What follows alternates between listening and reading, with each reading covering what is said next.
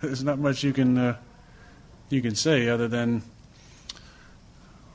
they beat us. They played way better than us. We played uh, bad. I played bad and uncharacteristic uh, of uh, how we've practiced in training camp. Obviously, how I played over the years.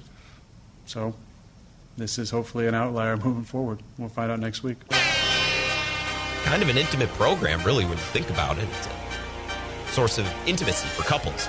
Uh, maybe if you and your significant other, maybe you're just not connecting right now, we'll throw the show on in the background and enjoy it together. This is where Wisconsin gathers to talk sports.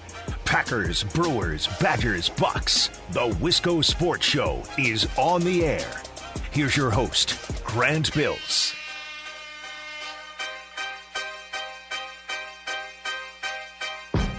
You know, last season I was kind of working on this theory in my mind that maybe the Packers play so poorly in California because it's really liberal state. Maybe just a really patriotic team. Just value freedom, and then they go to California and they hate it. So restrictive, so liberal t- taxes are so high. Maybe that throws them off their game. I, I don't know.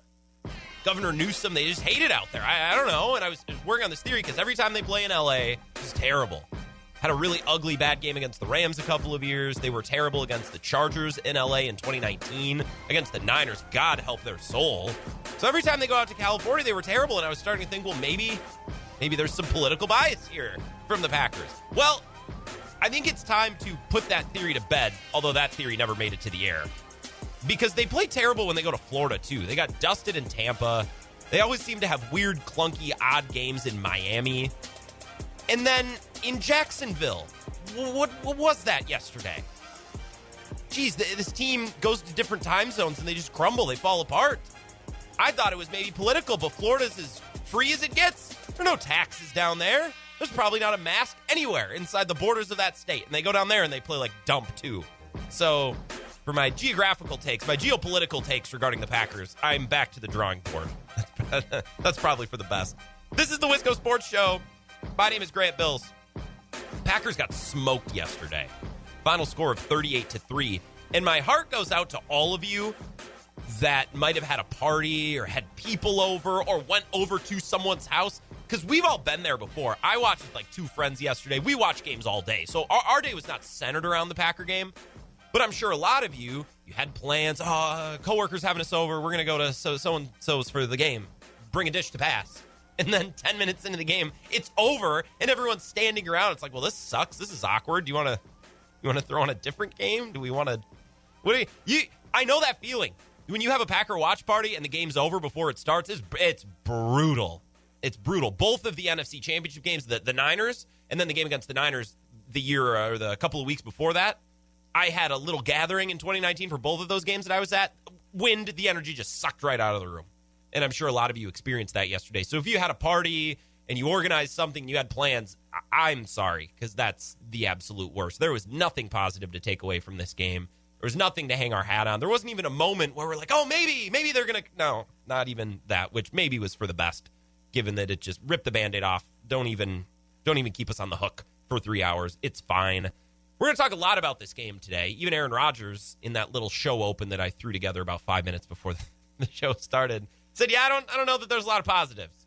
So if you're looking for someone to make you feel better about the game, I, I don't know if I'm the guy. I don't think I'm going to pile on and make you feel worse. How's that? That's the endorsement for today's show. I don't think I'm going to make you feel worse. Can't promise that I'll make you feel better, but I know I won't make you feel any worse whatsoever. We're going to spend just about all two hours today talking about the Packers. Maybe mention the Brewers because they just had a heck of a weekend. They're throwing no hitters. They're putting up 10 spots. Avi Garcia's having multi homer games. Kolten Wong's hitting dong shots. I The Brewers are good. There you go. There's the Brewers take for the day. Now, if at some point you want to call in to talk Packers and also mention the Brewers, I'll, I'll BS about the Brewers for a while. But for the most part, these next two hours are going to be all Packers. You can tweet me, follow along with the show at Wisco Grant. I tweeted out a couple of teasers, little uh, samples of what to expect on tonight's show. Of course, you can text and call on the talk and text line 608 796 2558. Coming up at 4:30, I do want to talk about some other games because if we talk about the Packers loss for 2 hours straight, I think we're going to lose our mind. So I do want to talk about a couple of other games. Yesterday was a blast. I almost don't care that the Packers lost. It really didn't impact my mood. I was bummed as a Packer fan, sucks that they started 0 1 and they looked as bad as they did, but I was so amped to just have games on yesterday. Chiefs Browns was awesome. Sunday night football was interesting until the game actually started, and then the Bears kind of sucked the air out of that balloon, which was a bummer, but not all of that surprising. There were some really surprising uh, outcomes yesterday. I believe I have it written down. I know where it is. There were, or maybe I didn't write it down. I think there were eight underdogs that won outright. Yeah, eight eight, eight betting line underdogs that won outright yesterday. So there were some wild outcomes, some really fun games. At 4:30, I want to mix in a couple different topics. 5:30, we're going to do the Joe Barry defense conversation, but we got to start with Aaron Rodgers. Today was supposed to be the day after an offseason of BSing about Aaron Rodgers and the drama and Jeopardy and Adam Schefter, his accumulation of information. Today was supposed to be the day that we get into real football again, right? We talk X's and O's, scheme, trenches, right? Things like that. But I think if we started today's show by saying oh, they, they didn't run the ball enough, I, I think we'd be missing the point, right? I don't think that's the point of yesterday's game. And we are going to talk about some scheme stuff. But we got to start by talking about Aaron Rodgers. Every other factor in this game completely pales in comparison. And I think if we started by, oh, we got to run the ball more, uh, play more press man coverage. Okay, sure, th- those things might be true, but th- that's so far off the radar and, and, and off of the big takeaway from yesterday's game. Compare 2020 Aaron Rodgers, last season Aaron Rodgers, to what we saw yesterday. Looks like two completely different players, both in play and in appearance, when you factor in his weird man bun that I know is very controversial. I don't really care. He can grow the hair that he wants. Have fun. Right? When you can grow flow like that, who am, who am I to hate? 2020 Aaron Rodgers and this season Aaron Rodgers so far through one game looks like two completely different players. Almost looks like Jack Coan and, and Graham Mertz. Ooh, yeah. We need to talk about that. We need to talk about Aaron Rodgers because if yesterday's Aaron Rodgers is the Rodgers we're getting all year, call, call it. Call it like Kevin Malone doing CPR in the office. Call, call it. It's done. It's over. That was 2018 Aaron Rodgers. That was the Aaron Rodgers that quarterbacked a team that finished 6 9 and 1 and fired their head coach and lost to Josh Rosen at home. Now, that team was bad for other reasons. There were some good parts of that season for Aaron Rodgers, but statistically, that was a horrid season, and especially as his performance impacted winning, he might have prevented interceptions and, and had some good yardage numbers, but it, it wasn't complimentary winning football in 2018. And that team was bad because McCarthy was at the end of the string and they had injuries, and I, I think they were bereft of talent at certain positions. But 2018 Rodgers is the measuring stick for what we saw yesterday, and there were a couple of traits that we didn't see even in 2019 or in, certainly in 2020 last year when he won MVP. We saw some things yesterday that we haven't seen in probably three years. The year that Aaron Rodgers got his coach fired. The biggest thing I saw yesterday was throwaways. And it's not just intentional passes that he's saying, all right, throw it out of bounds. It's balls that are just completely uncatchable. And maybe he thought he had something there and he thought he could fit it in. And, and, and no, the pass just didn't have a chance. Even on manageable third downs, the Packers were bad on third down yesterday, which I think is a reason to feel optimistic because third down conversion rate is something that's eh, what's the word I'm looking for? It's pretty fluky from game to game. There's a lot of luck attributed to third down. Now, being crisp and being on the same page and executing, yes, absolutely. But they were dismal on third down yesterday. I think what were they like one in ten? The page is loading. The connection's sometimes slow in here. Yeah, they were one of ten on third down yesterday. New Orleans is five of ten. That's kind of a fluky number, but even on manageable third downs, Aaron Rodgers was throwing passes that just didn't have a prayer. And in 2018, he had 59 throwaways, which was the most ever that had ever been charted since that stat was started to be recorded, which was like, I don't remember how many years the sample size was. I got the data from PFF, but it had been a while. He threw the ball away at an unprecedented rate in 2018. We saw that yesterday. Interceptions, he only had two picks in 2018. He had two picks yesterday, which not not really the same thing, but still very bad. Very, very, very bad. He was looking at the pressure instead of keeping his eyes downfield. He threw behind Davante Adams in the red zone. He was focused on the pressure. That was a big factor. Also, it was just a bad throw that he didn't get enough on. Right. And then that second interception, I I have no clue what he was doing. That would have been a horrendous pass if the safety, Marcus Williams, wasn't there. And he was there. I have no clue what he was doing with that. He just said, screw it. Let's see if MVS can go get the ball. The interceptions were horrendous. And I think the most damning thing I saw yesterday, and the most obvious thing, that when Aaron Rodgers is playing poorly, he will look for pass interferences on every play. You, will you'll, you'll see after the play, he'll have his arms up in the air. That's the white flag. That is the Aaron Rodgers white flag. Just the hands up, looking for the PI. That's bad. That's a that's a harbinger. That's a sign of things to come. That's a big word for the day. SAT word, worked it in there. Those are some things that I saw yesterday, made me think of Aaron Rodgers pre 2020. 2018 is the worst version. 2019, he got slightly better, but still wasn't there. And then last year, we really saw it. Yesterday was a complete and total relapse to 2018 Aaron Rodgers. The Aaron Rodgers they drafted Jordan Love to replace because they thought he was declining, and he was until 2019. The team was great, and last year Rodgers was great. Those are the things that Rodgers is going to have to quit, like yesterday, and certainly by next Monday, because Detroit looks like they're a plucky team. They might not be very good, but they're plucky, the opposite of what the Packers were yesterday. If Aaron Rodgers doesn't quit all of those things, they're starting one and three because they have Pittsburgh, they have San Fran, and they have Cincinnati up after that, and Cincinnati just beat the Vikings yesterday. Now, assuming they beat Detroit and they could start one in three with the schedule that they have with that version of Aaron Rodgers, right? Assuming Aaron Rodgers can quit some of these things. Now, the inverse of that, I want to talk about the things that we saw in 2020, his MVP season, that we didn't see yesterday, right? So, what made Aaron Rodgers great last year that we didn't see yesterday? Something that really jumped out to me was the, the bootlegs, right? When Aaron Rodgers is rolling out in play action and Robert Robert Tonyan is leading the way, Robert Tonyan wasn't as wide open as we saw in 2020. He was just kind of open because those plays were free yardage last year, which was Matt LaFleur really finally figuring out his offense and then the Packers taking the league by storm. Now defensive coordinators have a year to watch what the Packers did in the 2020 season. They're like, okay, well, they love to sneak out Tonyan on bootlegs. We better clamp that down. And he was still open. The yards were still there, but Rodgers wasn't getting the ball out on time. It wasn't on target. There was a very similar play with Aaron Jones on a third and seven, about nine minutes left in the first quarter. And Aaron Jones is streaking across the field on a crosser or a drag or, or whatever you want to call it. And the ball came out like a second or two late. And that gave Kwon Alexander the chance to catch up and make a great tackle. And it was a great tackle. And I think maybe two out of three times, a good majority of the time, I think Aaron Jones is going to fight through that and get the first down. But if that ball comes out on time, Kwon Alexander doesn't even have a chance. Rodgers was a step slow. He was hesitant to hit those routes that were designed to be hit at the moment they're designed to be hit. Right? And the Saints tackled really well, which credit to the Saints. They were the opposite of the Packers. Every three or four yard gain turned into five or six for New Orleans. And every play that you hope to get six or seven yards for the Packers was stopped at three or four because the tackling between the Saints defense and the Packers defense was so much better. There was nothing easy for the Packers yesterday, nothing extra. And speaking of easy, one play that really jumped out to me that highlighted a huge difference between last year and yesterday for Aaron Rodgers fourth and three, about the start of the third quarter.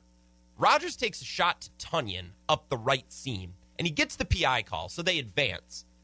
But meanwhile, Cobb is running this beautiful whip route right in right in front of the, the scramble, right in front of Aaron Rodgers' eyes. He's wide open, right at the marker. Doesn't even get a look, which is frustrating for a couple of reasons. Number one, because Rodgers wanted his buddy Cobb back so bad and fought for that, and he didn't even look at him on the most important play of the game to date even though he's wide open and ran a great route. And, th- and that's what Cobb is for, right? Fourth down, I can trust you. You'll get open. Well, you can trust him. He did get open, and you threw off your back foot down the right seam, a pass that didn't have a chance. Luckily, you were bailed out with a pass interference because I think it was Malcolm Jenkins' legs got tangled up with Robert Tonyan. Whatever. The play ended up in resulting in a first down, but it wasn't good process. It wasn't good in practice. Cobb was right there. That was why he wanted Cobb, and he didn't even look at him. And that's something that's more reminiscent of 2018, 2019. Certainly not last year. Ball's not coming out on time. They're not on target. And honestly, I think Aaron Rodgers hijacked the offense a little bit yesterday, right? I'm supposed to believe that Matt LaFleur called that many plays with five wide empty sets with Rodgers in the shotgun. That that ain't that ain't gonna hold up in court. I'm not believing that. Only nine carries between Aaron Jones and AJ Dillon. Look, you don't need to establish the run to win, but you do need to be able to get replicable, sustainable offense. And the running game is a part of that. This offense can't be 15 yard shot, 15 yard shot, 20 yard shot. In fact, that's the exact thing the Saints defense looked to take away yesterday. And that's what NFL defenses are going to begin doing. They're going to sit in too high, like we saw Fangio and Staley do last year to great success. And they're going to force teams to go down the field six yards at a time dinking and dunking and executing and being crisp and being efficient and doing the little things to put together long, sustainable drives. And the Packers, specifically Aaron Rodgers, yesterday just went away from that. He started taking shots. Well, what is this? This isn't what we did in 2020. And it's not the type of offense that allowed the Packers to beat that same type of defense in the divisional round last year. Aaron Rodgers had a comment after the game, and we'll hear from him later. Matt Schneidman highlighted in his piece at The Athletic. I tweeted out a screenshot at Wisco Grant. Rodgers is surprised. Well, they didn't really rush the passer. They sat too high and they, they made us take things underneath. That kind of took us by surprise. Why? The last game that they played, or two games ago, they played at Lambeau, was against the Rams, Brandon Staley, Aaron Donald, and Jalen Ramsey, who ran that exact defense. And they cut it up like surgeons. Six yards here, four yards there, five yards here. Yeah, they hit shot plays here and there, but they were mixed in. They were, he was doing nothing but shot plays yesterday.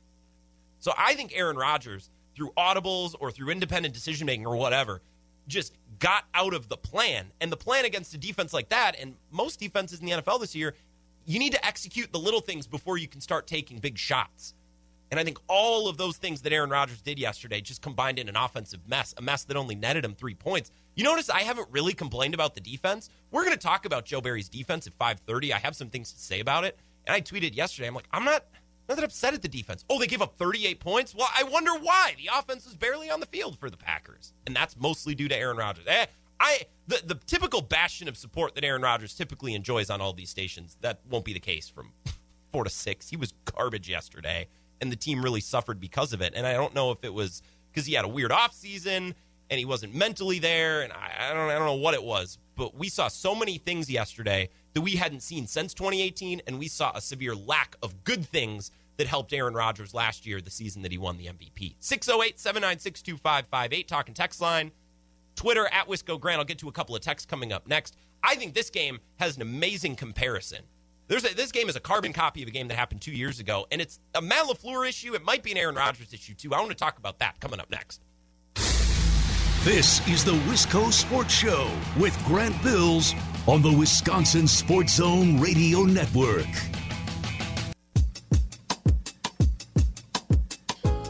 Man, this this position, even when you're Aaron Rodgers, the position of quarterback is so difficult. When you put extra pressure on yourself. I mean, Aaron is Aaron has asked for all the pressure, all the criticism you could possibly ever ask for. And it is so difficult. Even when you're as, as talented and gifted as Aaron, there's a lot of pressure on him to succeed. There's a lot of pressure on him to perform. Um, it just goes to show you that even Aaron Rodgers can get rattled. He looked rattled from the jump. I mean, he looked like he was uncomfortable. He couldn't settle in and find his feet. He was harassed all day in the pocket.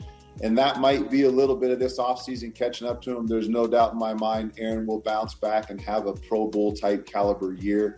No doubt about it. But he looked extremely rattled yesterday. That's Carson Palmer on the Dan Patrick show this morning. I was just watching that clip over the commercial break. And I'm not going to go there, but everybody seems to be going there. Oh, it's the offseason. Aaron Rodgers asked for this. He put this pressure on himself. Look, I, I don't know. Something that's been made very clear to me today is that writers and media people that were forced to do the stupid song and dance talking about Rodgers all summer are now saying, hey, you know what, Aaron? You made us talk about your stupid vacations this summer, so now you play bad, and we're gonna crush you for it, and we're gonna blame all that stupid crap that you made us talk about this summer. That's the reason why it was bad. Maybe, maybe not, but I think there are media members and writers, especially, that got so sick of covering the story this summer, that now they're completely turning it around, and I don't blame them. I don't know why Aaron Rodgers played so bad this year, or yesterday, I should say. But the offseason probably didn't help. Maybe come to OTAs. I don't know. Maybe be around the team. I don't know. I don't play, I never played professional football, competitive football at any level. So I don't know how that stuff impacts you, but it's got to be brought up. Carson Palmer went there. I've read a lot of pieces, a lot of writers today who went there as well. This is the Wisco Sports Show. My name is Grant Bills. I started the show by saying, hey, Aaron Rodgers was bad. Here's why he was bad. Here's the things that he did that we didn't see last year that are bad. And here's the things that we saw last year that are good that we didn't see yesterday. So if you missed my opening rant, if you missed my spiel, there's some bullet points, some things that I saw yesterday that need to go, and some things that we didn't see that need to start happening right away. Okay? Because it's kind of lazy to just say, hey, Rodgers sucked. I wonder if it's that man bun. like that would be that would be a bad two hours of radio. 608 796 2558. This text comes in from from. I don't have your name. I don't have your name. I don't have your name. I'm scrolling up. At no point have you given me your name. Okay, so this is an anonymous texter, which I can respect. He says maybe Jake Kumerow and Clay Matthews could have helped Rodgers yesterday. Maybe. Maybe, although Za'Darius Smith did his best Clay Matthews impersonation which was committing a roughing the passer, which really wasn't a roughing the passer, but it was in a huge moment and it just frustrated everybody. So Clay Matthews was there in spirit yesterday.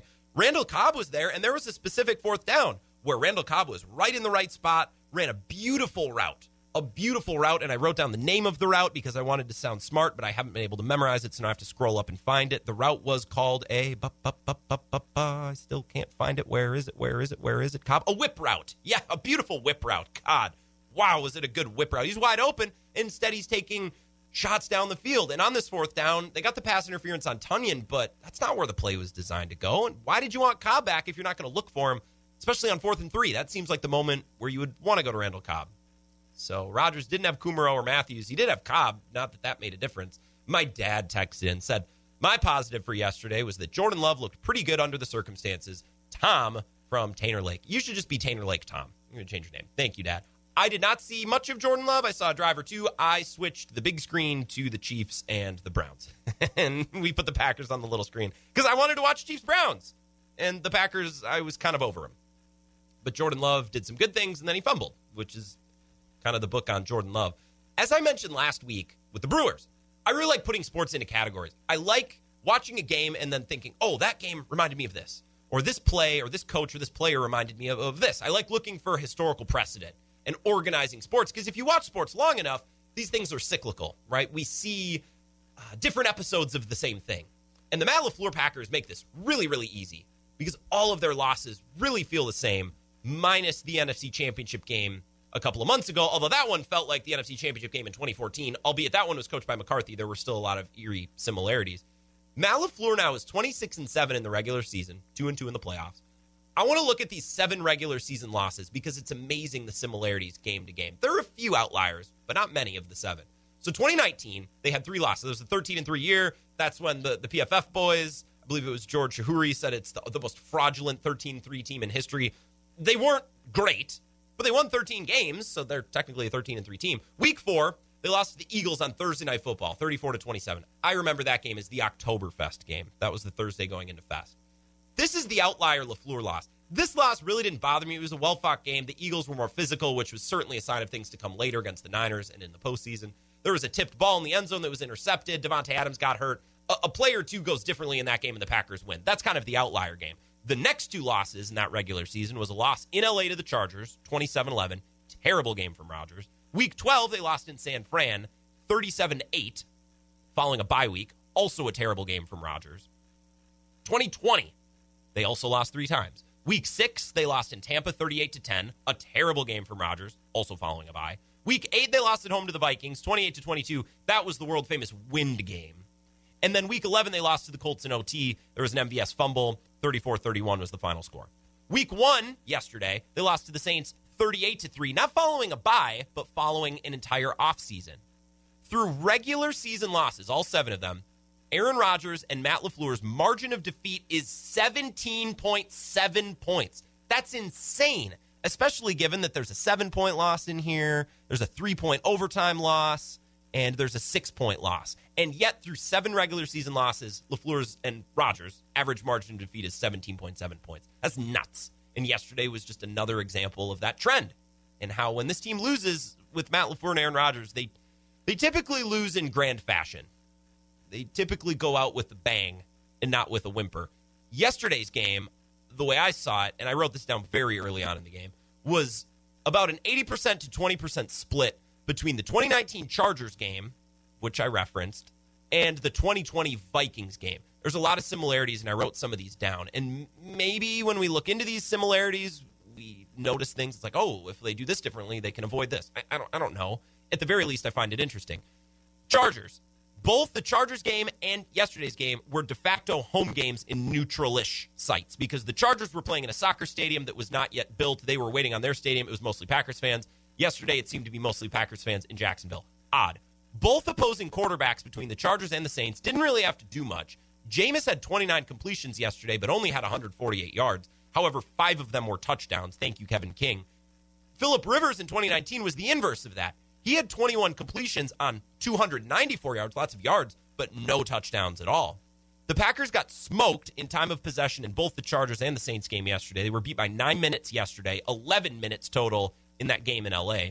And this is a chicken and egg thing. When you get smoked in time of possession, you typically get smoked on the ground as well. They were outrushed by 128 yards yesterday, 114 in LA. That is not always a symptom of bad offense. You don't need to establish the run to win, but you do need to have some source of sustainable, replicable offense. It can't all be shots down the field. So if not if it's not coming through the passing game, which it wasn't, it needs to come through the running game. It also wasn't. There was no offense anywhere. They didn't lose because they couldn't rush. They lost because they couldn't create any offense that was replicable play to play, series to series. That was the case in the Chargers game. It was the case yesterday. Also, Rodgers in both of these games seemed to believe that they were feeling themselves too much, which is very weird. This is a quote I found from the Chargers game. Quote, this is a good slice of humble pie for us. We're kind of rolling seven and one and starting to listen to the chatter, maybe a bit too much. Okay. And then this was Aaron Rodgers yesterday, um, or last night, much of the same. And to be fair to Rodgers, he was asked about this. He didn't bring this up by himself, but yet a theme that we've seen in a few losses, the Chargers and yesterday. Yeah, I think so, Pete. I think, I think there's probably some of that. Um, we, you know, probably felt like we are going to go up and down the field on whoever they had out there, and that obviously wasn't the case today. I give Dennis Allen a lot of credit. I think I've always thought he's a really good defensive mind, but they had a good plan. Um, it was to, you know, play a lot of two show and try and uh, slow us down with the front. They did a good job at that. By the way, newsflash to Aaron Rodgers, and he shouldn't need this newsflash. This is what NFL defenses are going to do in 2021, big time. This is what Fangio's been doing. This is what Staley did for the last two years. Now he's the head coach for the Chargers. He was with the Rams. And this is the system that apparently Joe Barry was just pulled from. We can talk about him at 5:30. I have some things to say. Although I'm not that upset about the defense, it still needs to be discussed right? This is what NFL defenses are doing now. They're going to sit in two high safety coverage. They're going to keep everything in front of them, play no doubles, and they're going to force offenses that have gotten pass happy and big play happy to go four or five yards at a time. Continue to execute, don't have penalties, don't have sacks, and don't turn the ball over. And yesterday, the Packers couldn't do it. And it bothers me that Aaron Rodgers was surprised by that, given that's exactly what the Rams did in the divisional round last year, and the Packers undressed them undressed the Rams in the postseason. They saw the same defense yesterday. It's like they were looking at a different language. It's very odd. Compared it a little bit to the Vikings game last year, too, I think there were some similarities. They lost the time of possession battle by such a margin. It's worth mentioning. Last year, Mike Zimmer and Dalvin Cook, kind of as a unit, said, well, we're just going to play keep away with Aaron Rodgers. The Saints maybe were even better equipped to play a time of possession game yesterday. Huge advantage at both tackle positions. Sean Payton's a technician of a play caller that can get yards four, five, six at a time, utilize fourth downs to prolong drives, and the Packers suck against the run, which also shouldn't be a surprise given that they did absolutely nothing for the second offseason in a row to address their run defense.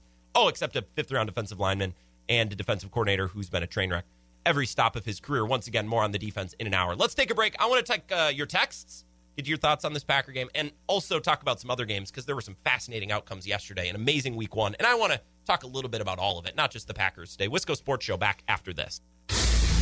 This is the Wisco Sports Show with Grant Bills on the Wisconsin Sports Zone Radio Network.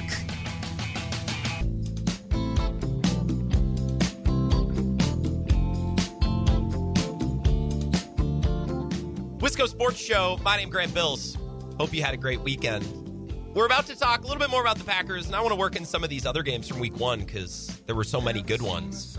And I don't want to get all packered out. I want to talk football, but work in some other topics as well. Kind of a palate cleanser. Bring in some other teams. They don't get totally worn out complaining about the Packers losing 38 to 3. Really quickly, I want to mention USC has fired Clay Helton, their head coach, so now everybody's saying, oh, Urban Meyer. If Urban Meyer leaves Jacksonville after one week to go work at USC, I'd be so ticked. That'd be so lame. It, you got to stick it out a year, Urban, at least. Like, even if this was a stepping stone for you, which would be lame, just please give us a season of Urban Meyer in the NFL. I want to watch it. I want to see if he gets better. I, I want to see how it plays out. And also, leaving Trevor Lawrence in the lurch like that would just suck. So, Urban Meyer, if you're going to go to USC, can you at least wait a year? And also, I started thinking, I wonder, Paul Chryst is a pretty good head coach. I wonder if they'll throw a bunch of money at him. And then I started trying to picture Paul Chryst living in LA like, what's he gonna wear? Cargo shorts? Like, I can't, I can't see that. There's no way Paul Chryst, he'd stick out like a sore thumb. You saw Paul Chryst on the Santa Monica Pier, you'd be so confused. Be like, who is that guy and what is he doing here? Hey, anyone seen the Culvers? it doesn't fit. Fit matters in college football. USC can, I, I think, probably spend a little bit more on a bigger name, a flashier name, which is what USC is all about, anyways. I think Paul Chryst is probably locked in at Wisconsin. Maybe not Urban Meyer, though. Let's go to the phones 608 796 2558. Welcome to the Wisco Sports Show. Who's this? Big dog, how's it going, buddy? Oh, David Monona. How are you, my friend? I'm, I'm going great. Week one was a blast. I'm glad to have football back, but our, our Packers did not fare so well. God, you just saw like a bundle of joy when you knew it was me. But hey, uh, I understand. I, can, I can only imagine how happy you felt Saturday night when the worst manager in Milwaukee history pulls Yuck. Corbin Burnes. I'm not sure how you. I just want to make sure before I, before I have to blast you. Were you okay with him getting pulled? No, I, I was super bummed. I was really, really bummed, like everyone Good. else. Yes, I was. Good. I was not you, happy. You should have been. Yeah, if that game would have been in Milwaukee, Craig Counsell's cat probably would have been killed like Dan Devine. Yeah. Or he would have got booed. He would have got booed right out of the stadium because these idiots who defend, well, you got to save his arm and his 12. Or tw- no. When you got a chance to create history and the only one Mhm. man ever, if I'm Corbin Burnes, you know he wanted to haul off and drop him like a with a, with a left hook because he may never get a chance again. But again, that's what Counsell does. You know, he, he's not thinking of his players. He just that's the second time he's done that. And, and just for that reason only, I hope the Brewer fans get their ass butt kicked because he's gonna he's gonna do something stupid in October. So I look forward to uh, all you Brewer fans. But I wonder if he would have done that. I wish somebody would have asked him, and he would have lied and said yes. He would never have done that in Milwaukee because they probably would have had to call timeout to pull all the stuff off the field. So you think Counsell's making it about himself when he pulls a guy oh, like oh, that? oh, absolutely. Okay. He, no, if you know, it, Saturday night, come on. You've got a young man here who's about to potentially create history, the Milwaukee Brewers, and he chose to think of himself. I, I, I don't, have, I don't, I can't explain it. He's not thinking of the team. They're 12 games up. That young man had a chance to make history. I don't care. 115 pitches. Hell, you had Nolan Ryan throw 270 pitches, you know, and Craig Counsell. No, I, I, it's unfortunate, hey, but good news for you guys that you're probably gonna you're probably gonna um, um, secure the position against Friday night against the Cubs. Mhm. That should make all you clowns happy. But I'll leave I'll leave you this for my Packer take. Just win something first, Brewer fans. It's, it's okay to get to the mountaintop or to have that hot blonde, but if you can't finish the deal, like well, if anybody understands, you know, Grant does wearing his short pants. But Thank you. one last comment for you guys. Please. Aaron Rodgers deliberately is sabotaging this team. Ah. You mark my words. This is going to be the worst year in Green Bay history. He, he is. Deli- he is. I know you guys have been all poo poo. He is deliberately sabotaging this team. He hates Brian. He hates Brian. He hates Mark. You watch next Monday night. They'll come out and they'll be all hugs and kisses because they're they're playing the School for the Blind next Monday night. Yeah. The team won't win ten games because what did you see yesterday, my friend? Miscommunication on defense. People not knowing where they, they belong. You got de- you got the same problem, same players as last year. They couldn't solve it.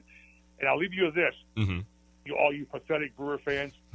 if you can't get open against third and fourth stringers, bye bye. But Grant, my friend, I look forward to you coming down, man. I got it all set. Come on down and meet you Oh boy. um, October 16th, and maybe I'll I'll wear short pants and we'll dress you know we'll, dress alike. I was gonna say I plan when I'm down in Madison for that game. I'm gonna wear the shortest pair of pants that I own just for you, Dave. Yep, and and, and everyone else they're going to take a picture of you and you Oh, you be part of the Bobbsey twins, and uh, and we'll all make fun of you. But uh, and I'm sure your listeners are, are ready to kill Dave from home. But guess what? The Packers suck. Aaron Rodgers. Guess what? It, it, it's going to be a long year. For, and I'm a diehard Packer fan, my friend. Yeah. I live. I love my stepdad. He wears his Rodgers jersey. He's all he lives by himself, but he just lives and breathes Aaron Rodgers, and even he knows Rodgers doesn't care. You know, go out and med- more meditation, smoke another doobie. Thank you for the takes, Dave. Thank you Bye for the bye, call. hey, bye bye, Brewer fans. bye bye, Brewer fans. First of all, thank you, Dave, because we always know where you stand, which is what I appreciate you and your calls. The Brewers thing first. I was bummed like everybody else. I I think it's Ebo and Nelson and Madison. They have this narrative that when Counsell pulls pitchers, I'm just excited about it. I, I was not excited when he pulled Burnes. I was super bummed like everybody else. I'm just the one person in the room that's like, okay, well, I see why he did it. Like, I'm not playing dumb. Like, oh, you got to let him go out there. Well, I would have loved that. I was super bummed. Three hitters. He could have pitched a no hitter. That was super bummed. I was very sad. That did not make me happy at all. But I do get why he did it. Also, Dave, because you're so masculine and you're about traditional masculinity, I will say, don't you kind of respect Counsell for just having the stones to do the thing that everybody's going to hate? Are you kidding me? Everybody in that dugout hated that decision. Everybody in Milwaukee hated that decision, and Counsell's like, I'm going to do it anyways because I know that it's right and I'm a good manager. And there is a certain respectability to that. Also, everyone in the dugout didn't seem too upset about it after they win. They were all celebrating big time. I, I think they have their eyes on something bigger, and I think Corbin Burnes knows this isn't the last time he's going to have a shot to throw a no hitter.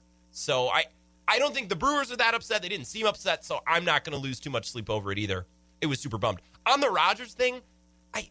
I don't buy into the idea that Rodgers is playing bad on purpose to tank this season and to tank the Packers because this isn't the NBA with James Harden. Like James Harden's going to play for a million more years. He's going to have a million more games. Like one bad month in Houston is not going to taint his career because he got fat and mailed it in.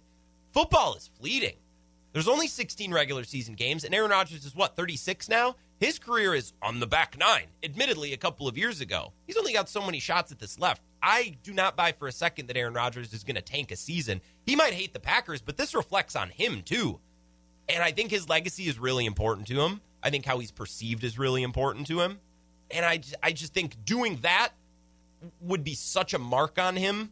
I mean, yesterday's game was such a mark on him. If you go read any football writer listen to any talker today, they're all killing him. I think mostly because sports media people resent him for forcing them to talk about nothing but his stupid engagement and trip to Hawaii this summer. And now everybody's ticked. It's like, oh, you made us talk about uh, your contemplation summer, your summer of um, enlightenment. Well, you played like dump yesterday, and because you forced us to talk about your summer of enlightenment, your man bun, well, now we're going to crush you for it. Like that is the sense from the general media sphere.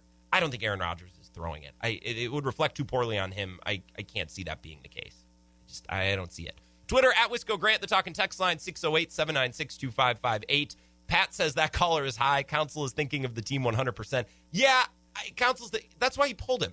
He pulled him because he wants Burnes healthy in the postseason. And you talk about making a chance at, at greatness. I agree. A no hitter is something historical, but in the big picture, it pales in comparison to what this team could contend for in a few months. It, it sucks. I wasn't happy about it either. But why do I have to be the voice of reason here while everybody else gets mad and blames me? I'm going to create another Twitter account for you to direct your Counsell slander to. Because Counsell doesn't have a Twitter, so it all gets sent my way, which I, I get, but also like I don't I don't need this. I'm going to make another account and you can direct your tweets to that account. 608 796 2558. Back to the phones. Welcome to the Wisco Sports Show. Who is this? Hey, Grant. Dan from New Glarus. Dan from New Glarus. Dan, it's nice to hear from you. What's going on? Hey, you know what? Old old Davy boy over there, he can uh, just. He's so off base, it's not even funny. Um, you can. I know he's a big Cub, Cubby fan, but if you look at the Brewers' record in the last five years compared to the Cubs, Brewers are winning hands down, David. Yeah, you can put that in your pipe. You can put that in your pipe and smoke it. He's got the World um, Series though. The Cubs have got the World Series, and you got to recognize that. Yeah, Dave does have a point there. I, understand that, but I mean, the last I'll give I'll give them the World Series, but they've been in, in uh, baseball for what hundred years. Mm-hmm. Yes, I also agree. Brewers have been Brewers been close a couple times, and I think this year is the year. If if, if it's going to happen, it's going to happen this year. Well, and I think Counsell knows playing. that. That's why he's protecting his pitchers. Is he realizes their opportunity. I, I, Grant, I understand that too, but yeah. you know, I threw a couple no hitters in high school, Ooh. and you just you don't you don't take them you don't take that pitcher out for a no hitter. Yeah. If if he would, if it would have been Milwaukee, he would have been booed so hard it wouldn't have been funny. Yeah, I, I don't um, disagree with second, you there. That would have been a lot more interesting if it was in Milwaukee. I think he still would have done it, but I agree. And the second take is there's no way Aaron Rodgers is throwing the season, even if he and Gutekunst are just putting on a show, because he realizes he's only got a few good years left. Yeah. And if the Packers can make a run at the Super Bowl, this is probably their best season to do it. But that defensive coordinator, when they got rid of the guy last year, I don't see it. I mean, I really don't see it. That defense is just unbelievable bad. Wait, Dan, so you're telling me that you don't see it. The defensive coordinator they hired who went 0 16 and then got fired in Washington and has terrible defenses and was only hired because he was marrying into Rod Yeah, Marinelli's just- family. Like that guy didn't set your world on fire. What are you talking about? I just don't see. I don't see Joe, Joe, uh, Joe Barry as a good defensive coordinator. I think the Packers' defense will be worse this year than they were last year. And I don't care if you're buddy buddy with a guy. You want to get your own guys in there. I understand that, but when you got you're paying it. You're paying five or six players the kind of money they're paying them. You got to have you got to have them guys perform. And if they don't like that system, you know, you got a couple players in the secondary. Kane got burnt a couple times. I watched that whole game. Yeah.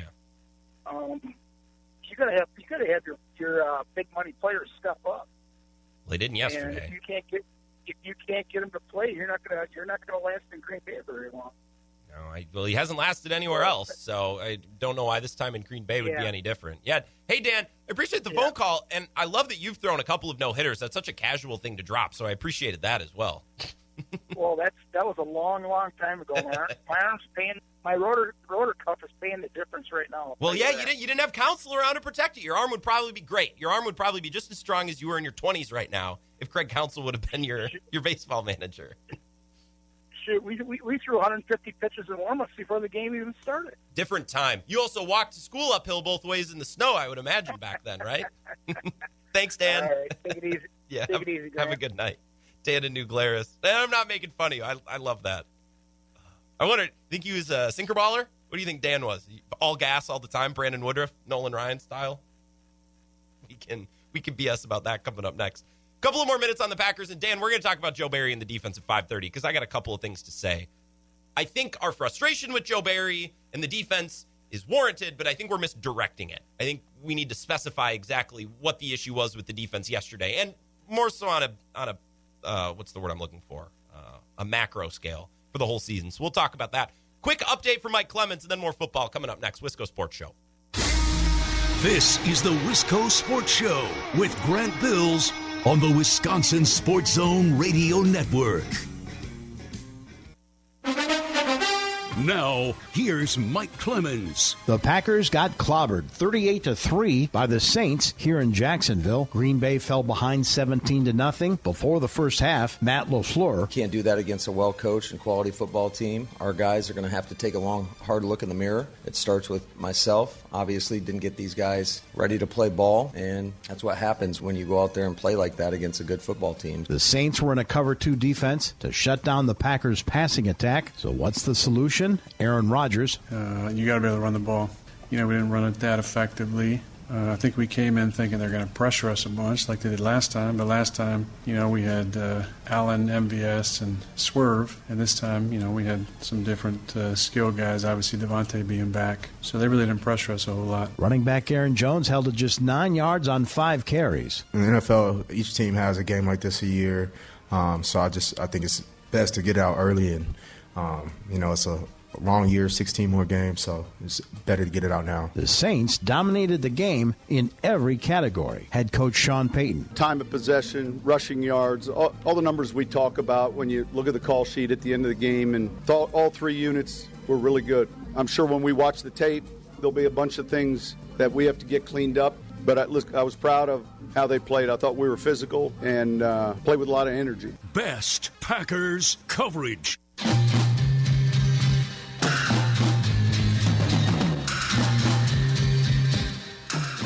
Plus reporting for Mike Clemens.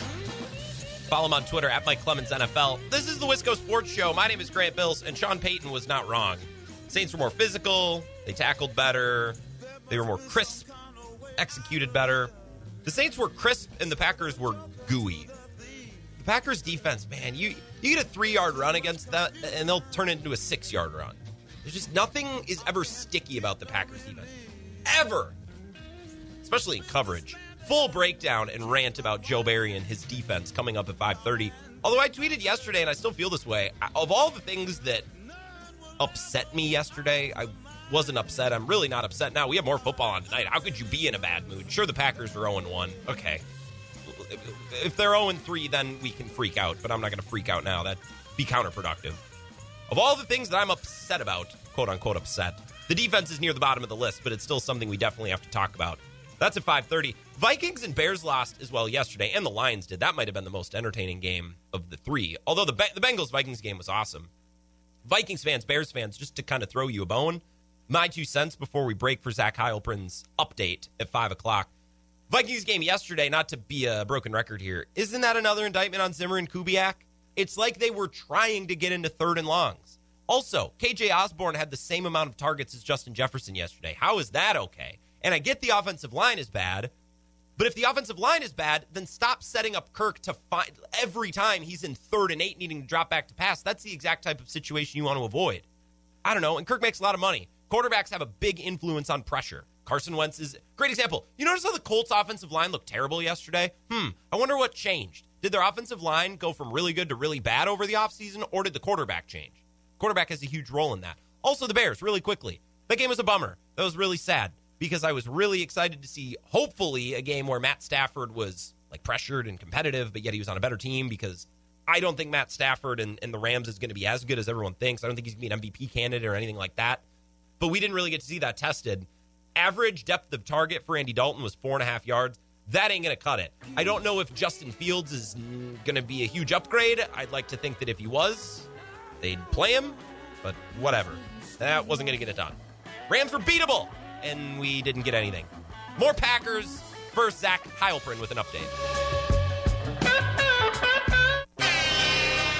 Kind of an intimate program, really, when you think about it. It's a source of intimacy for couples. Uh, maybe if you and your significant other, maybe you're just not connecting right now, we'll throw the show on in the background and enjoy it together. This is where Wisconsin gathers to talk sports.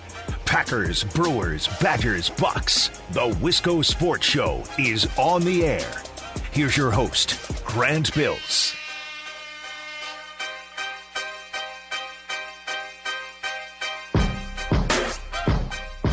The Packers lost by 35 points yesterday. I went 0 3 in my fantasy leagues, which this is the hill I'm going to die on for now. Not an indictment on my teams, just bad luck. A lot of combinations of factors that led to that. I don't think I'm garbage in fantasy, although check back in four weeks, maybe I am. Everything went south yesterday for me, and I think for Wisconsin sports fans. At least with the Packers, the Brewers crushed it again. And yet, I'm sensing that everyone's in a chipper mood today. Maybe I'm the only one, or maybe maybe my aura is just extending out to everyone. Everyone I talk to has been in a good mood. I'm not upset. I think this game is really interesting. I think it's rich and compelling. And I think it's full of lots of good examples on why Aaron Rodgers, at least in that game, is very different than last year. It's very clear. These are the things he didn't do that he needs to do. These uh, these are traits from 2018 that we saw yesterday, and then these are the things from 2020 that we didn't see yesterday, right? Sins of omission, sins of commission. We can break all of this down. This game is at least interesting, right? I don't know that I can say that about the Bears game, not to make this a Packers versus a Bears thing. The Bears just, I, I don't know, last night. That was a bummer. I gotta think that Andy Dalton isn't quite ready if they're not, or not Andy Dalton, but Justin Fields isn't quite ready if they're not running him out there yet. But man, I, I guess I rather would have seen Justin Fields fail than Andy Dalton just do Andy Dalton things. His average depth of target was four and a half yards. That ain't gonna cut it in LA against that team. Nah, no. So that was a bummer last night. I'm gonna talk about Joe Barry's defense coming up at 5:30. I would have done this at 4:30, but here's the thing, little secret. I only have so many good takes, and I got to space them out to make sure we don't do them all at once. And then the second half of the show is just me talking out my butt. Joe Barry and the Packers defense coming up at 5:30. We'll hear a little bit from Aaron Rodgers coming up in about 15 minutes. He's the main story from yesterday, and that's what I want to get back into right now. This is the Wisco Sports Show. My name is Grant Bills. Couple of texts. I'm sorry that I'm just getting to these now. Dan in New Glarus, who called in earlier and wanted to talk about Corbin Burnes, as did David Monona, go figure. And Dan just casually dropped the fact that, well, I threw a couple no hitters in high school, so I would know. And I was, whoa! He didn't say, oh, I played varsity football. He's no hitters we're talking about here. No hitters from Dan. No perfect games, though? No hitters? Okay. Well, Dan was, was a little looser with his location. He'd walk a guy, but God forbid somebody puts hard contact on him. And he texted back in and gave us a little report. He said, Grant, I pitched two seam fastball, four seam fastball, circle changeup, curveball, and slider. Oh, so you had multiple pitches. All right, I got you. Uh, circle change, through it with different finger pressures to move it right or left. Well, we have our own pitching analyst on the show. Thank you, Dan, for the text. Mad Mike says the Rams were not beatable yesterday. No way. I absolutely think they were. Absolutely. Absolutely. You take out two of those busted coverages, those deep shots, the game's a lot closer. You take out that red zone interception from Andy Dalton that had no prayer. It's not like that was on the way to being caught and it was a great defender just made a play. No, no, no, no. You change two or three plays about that game. The Bears were right there. They were right there. And I know you look at the final score, that seems weird. The Rams were beatable. The Bears just didn't really do anything with any oomph. They just kind of laid down and were like, well, we're here. We're going to do our thing. It's not going to be good enough, but I, I, don't, I don't know. And I, I've been someone who's been a little bit e- like easier on the Justin Fields thing. Like I don't think he needs to play. It's so annoying to hear analysts like, I swear to God, if Justin Fields doesn't play next week, what? What, what are you going to do? You? Yell on your radio show? You're going to write a mean article about Matt Nagy? Like, if he's ready, I'd assume they'd play him a little bit more. They're working him in slowly for one reason or another. Either Matt Nagy is a total bozo, and I don't think there are many total bozos that are coaches in the NFL, or they know something about Justin Fields and they have a plan. Whatever. Let's take a breath. And Mad Mike, if you think the Rams weren't beatable last night, which I disagree with, then what's the point of playing Justin Fields anyways? You know what I'm saying? I think the Rams were beatable. Mitch and Madison says this is the Last Dance 2 straight to video version. Yeah, the Last Dance so far is like Elaine dancing in Seinfeld, where everyone's kind of like, what the hell? And I think George describes it as a full body dry heave.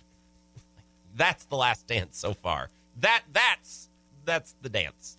Nothing of the ilk of Michael Jordan and Pippen and whatever was going on in the 90s with uh, with the Bulls.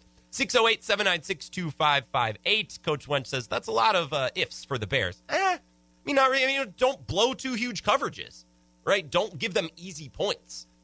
Like, even if you if you make Stafford make an amazing throw, that's one thing. But they just basically handed him two deep bombs. Andy Dalton, don't make a boneheaded throw in the end zone. That's not a huge what if. It is a what if, I agree. But if two or three plays go differently, that game is really close. So obviously the Rams won going away. But my point is, it's not like the Rams were superhuman last night. There were moments in that game where the Bears had opportunities, just like with the Packers, honestly. And we'll talk more about that in a few minutes. First, Jeff and La Crosse, our resident Bears fan. Timely, Jeff, to chime in on your uh, your team. How you doing today? Well, I'm doing all right. Actually, what what uh, you if you watch the Packers and the Bears game, um, the Bears could have done something really smart and just keep running the ball initially. Yes. They had a nice kickoff return, they had a long run, and then they start throwing passes.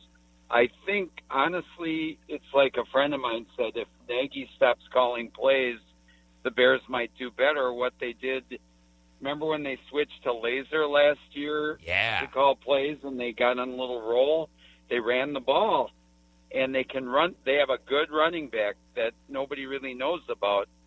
You saw him last night; he was doing well, but they stopped it, and it was just like watching. And I'm not going to rub it in because we both were terrible yesterday as Bear fans or Packer fans, but they ran the ball and you wouldn't stop it, so they kept running it, and they'd get five and then six and then six and you know Yeah. chunks, little chunks. And the Bears could have done the same thing. That that interception wasn't really um, Dalton's fault. It got deflected, but in, he's not going to beat them up and down the field like Stafford is. Stafford's a darn good quarterback. I give him a lot of credit. Yeah, Stafford made some throws last night. There were also moments when he's backed up in his own end zone and in the red zone where it's like, well, you know, there were there were some moments where Matt Stafford didn't make great throws. He didn't have to do a whole lot last night because the Bears gifted him two big touchdowns on busted coverages. Right. Stafford is not superhuman. Right. Stafford is very good, but Stafford is not superhuman. He's very beatable, and we've seen instances of that in Detroit too. And I think that's going to be the case in LA. I just, I mean, where do you buy more dynamic plays for Chicago? Can they get more dynamic with Andy Dalton? Is there a way to create big, flashy plays? Because I like David Montgomery, I like Robinson, I even like Cole Kmet. Th- This Khalil Herbert, the returner you mentioned, they should find a way to work him Yeah. in too because he seems like he could create big plays. I just don't know how the Bears take it to the next gear. They just didn't seem last night like they had a chance because you know Andy Dalton's throwing dump downs and that's all they were really capable of. I don't know if it means they got to go to Fields or what. Right. I think what they did though is they put Fields in. They saw what Fields can do, and if you had listened, I listened to sports talk early in the morning, and I can't even repeat some of the things they were Oh, yeah. saying, except that they can't stand. Dalton could have thrown four touchdowns, and somebody would have found something wrong with him last night. Yeah. It's he's he's not the flavor of the month there. They want Fields. I don't want to throw Fields to the Wolves and, and win three games this year either if he's not ready. And maybe he's not ready. Maybe intellectually, it's it's a lot to learn to run an NFL offense. People know that. I and and yeah. Nagy is stubborn. Yeah. Well, I, th- I think Nagy. Stu- I think most head coaches are stubborn. I think that's a trait of coaches. You know, you figure out your offense, your way of doing things, you don't necessarily want to deviate from it. And I like, I get it as a coach. If all these writers are telling me how I'm supposed to do my job, like I, I get it. Why might maybe you'd want to push back? Like, well, wait a minute. I'm the football coach here. You don't tell me what I should do. You don't know anything. You sit by your laptop in the press box. Like, I, I do get it. I just wonder. There must be something about Justin Fields where he's not fully ready yet, or the Bears don't think he's fully ready because I think it's absurd the idea that Fields is a Super Bowl quarterback that they're just stashing for now. Like I, I don't know. I don't. I don't I buy don't- into that. I don't think it is. I think it's just learning. Um, Nagy says it takes three to four years to learn his offense, and I think I still think he's shoving a square peg in a round hole like Yeah. he did with Trubisky a little bit. And you know, if he keeps showing flashes that his Fields does, they're going to have to play him, or or he's you know the the the roars are going to become deafening. They're playing they're playing Cincinnati this week. I don't if you look at their Bears schedule, nothing's a gimme right now. They they they have a tough schedule. They do. They do. As do the Packers. Since Cincinnati looked plucky yesterday, they had energy. They were Yeah. tackling. They were physical. Same with Detroit, who the Packers have next week. I don't. I don't know that that's a gimme. The Packers should win. They're at home, but man, after yesterday, I'm at least. I'm at least a little worried. I don't know. Yeah, and maybe and I I is I I said this to Dave. I called in to Dave this morning and I said, could this be karma from all the stuff Rodgers pulled Mm. and never really you know karma gets you sometimes. Oh, I agree. And I, the one thing before I let you go, Jeff, I, I agree when Matt Nagy says, "Well, it takes three to five years to learn my offense." Well, then you, you got to speed it up. Like that. If I'm an owner and a coach tells me that, or a GM, I'm like, "Well, no, that's not acceptable. Like we can't take three No. or five years to work a quarterback in. That's just not going to work. That, No. that can't be the way that it goes." And and this is not Kansas City and this is not Philadelphia. This is Chicago, and you know he's trying to do what he did with with Mahomes. Didn't play. Mahomes started the last game of his rookie year. Otherwise, he didn't start at all. So, Yeah. but Smith had a good year. I don't think Dalton is Smith though, unfortunately. Well, and I don't think Dalton is Smith, and I don't think Fields is Mahomes, but there's certainly, I- I think, a better way to hopefully expedite the process because they got to get some explosive offense from somewhere. And Montgomery was great. I like Allen Robinson. I like Kmet. I even like Goodwin. Like I like Mooney. I like their weapons, but they need to accelerate this process and create some explosive offense in some way. And maybe at some point that's that's more Justin Fields. Whether or not he's ready or not, that might be the route they have to go. Thanks, Jeff. I got to get back to the Packers because I'm pretty sure people want to complain about that today too. okay, well, thank you so much. You have a good week. Yeah, you as well, Jeff. Thanks for the call. That's Jeff from La Crosse, one of our resident Bears listeners. Jeff mentioned something about the running game. David Montgomery last night, 16 carries for 108 yards. He had a big bomb to start. I love David Montgomery. I think he's a perfect combination of all the traits you would want in running back. Good pass catcher. He's physical. He bounces off guys, but he's also really fast. Like he, he does everything really well. There's not a glaring weakness. He's not a specialist. Right now, he's, maybe he's not as big as Dalvin Cook, but he's fast like Dalvin Cook. He's quick like Aaron Jones. He catches passes and he's physical, man. Like he he pops off guys. I, I think it was Sebastian Joseph Day had him wrapped up in the backfield, and he just he just sprung loose and kept going. I really like David Montgomery, and Jeff talked about running the ball, right, and, and getting chunk plays. You keep coming back to it, and you rattle off chunks, four, five, six yards at a time, and that's how you make your way down the field. And I think that's very applicable to the Packers yesterday and Aaron Rodgers the Packers didn't necessarily have to run the ball on every play yesterday. It's not about establishing the run. But like the Bears established getting chunk plays with David Montgomery, the Packers weren't getting chunk plays doing anything. There was no replicable, sustainable offense where you go bing, bang, boom, bing, bang, boom. There was none of that, right? There was no four yard gains, five yard gain, six yard gain. And the way that NFL defenses are going to play, and I've referenced this a couple of times, I don't mean to be obnoxious, but Fangio and Staley last year and really the year before are two of the front running minds defensively in the NFL right now because they've decided that the best way to slow down modern offenses in an era of offense in the NFL is to pull my safeties way back. We're going to keep everything in front of us. We're going to play no doubles, and we're going to force these quarterbacks and players who have been conditioned to take deep shots and to go for it all and offense, offense, offense, offense. we're gonna we're gonna force these guys to go low and slow and put long drives together with lots of plays and pick up yards four or five yards at a time because we're not going to give them the big plays. We're not going to give them the freebies, which the Bears did a couple of times last night. But that's what the Rams do. That's what the Saints were doing yesterday too. And Rodgers even mentioned in his presser, they didn't really rush the passer. They just kind of sat back and they forced us to dink and dunk. The Packers couldn't dink and dunk. That's what it comes down to. Aaron Rodgers, the style that he was playing yesterday, we talk about the things that he was doing. Lots of completely uncatchable balls, which is really inefficient because you're losing downs. If you throw one way over a receiver's head out of bounds, well, now it's second and 10. That was a wasted play. Even on manageable third downs, third and five, third and six, why are we taking shots 20 yards down the field? That's inefficient. And even if it works once or twice, it's not a winning recipe over the course of four quarters against a really plucky defense. Saints can rush the passer. They got dudes up front, and Lattimore was tremendous yesterday against Davante Adams. There was no replicable offense because the throwaways and the off target throws from Rodgers were really inefficient and they couldn't string together long drives. The interceptions came at the worst time. One which completely screwed them in field position because Rodgers threw it out of his own end zone, and the other interception was in the red zone, which took a score off the play or a score off the board for the Packers. Right? Also, it's a really bad sign with Aaron Rodgers when he starts looking around for pass interferences. That's how you know you're screwed. And we saw a lot of that yesterday. No replicable offense, no repeatable plays like we saw in 2020. We were talking about the bootlegs to Robert Tonyan. The bootlegs weren't wide open yesterday like they were in 2020. That was just a cheat code for the Packers and a big reason why LaFleur's offense busted out and a player like Tonyan busted out and Rodgers busted out with an MVP. Those bootlegs to Tonyan on the perimeter, Tonyan, over and over and over again, just a free five or six yards at the very least.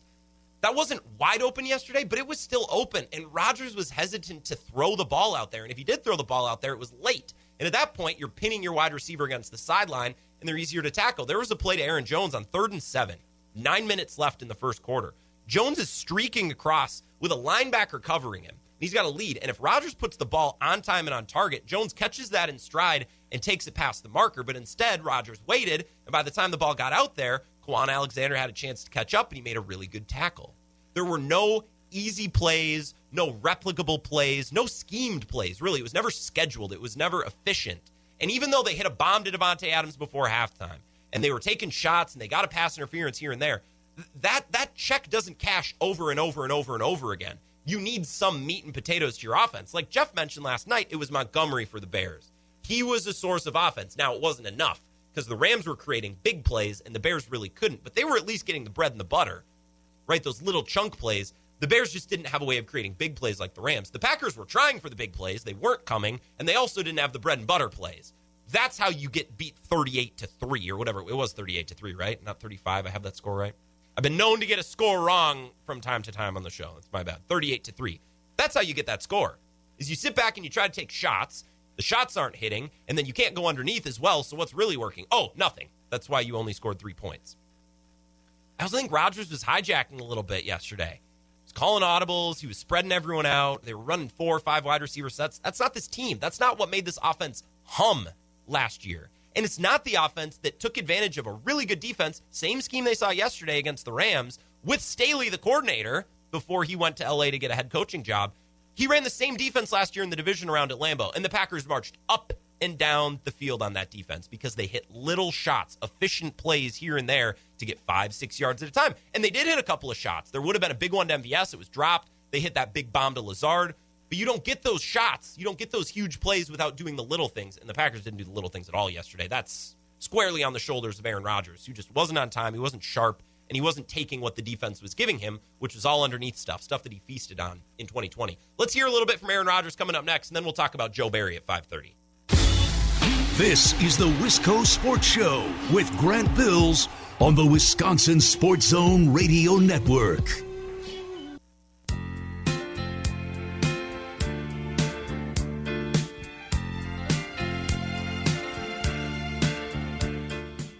Wisco Sports Show. My name is Grant Bills. I hope you had an excellent weekend. Badgers won. Forgot to even mention that. Shoot. They beat Eastern Kentucky?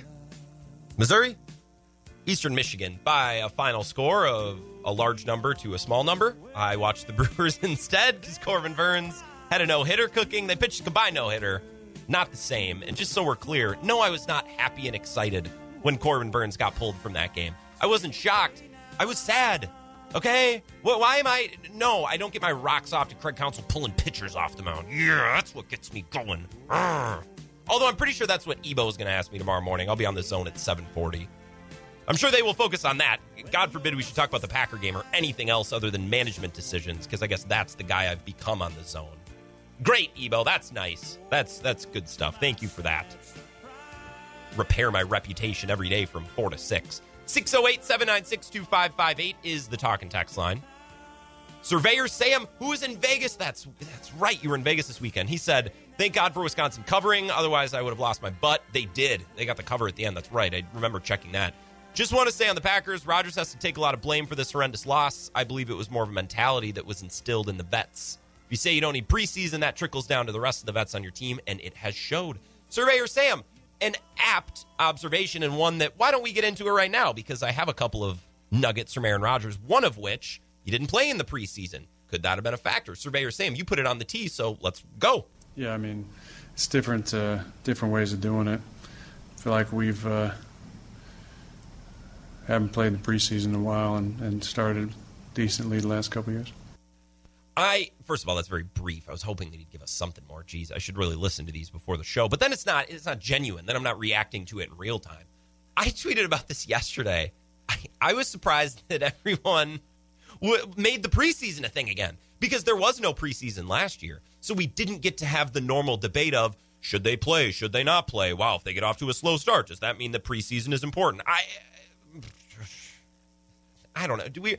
Can we not do this, please? Of all the things that we could talk about, can the utility of the preseason not be one? Right? The Chiefs didn't play their guys in the preseason, or they did play their guys in the preseason, and they messed around with the Browns for a good portion of that game. The Browns are really good, but the Chiefs didn't appear their sharpest selves right away at the beginning. I just, I don't know. The whole preseason debate, I think, is one that will be never ending, and I don't think we'll ever be smarter or dumber for it. I don't think it gets us anywhere. So I would just prefer to talk about other things. If you think they should play in the preseason, great.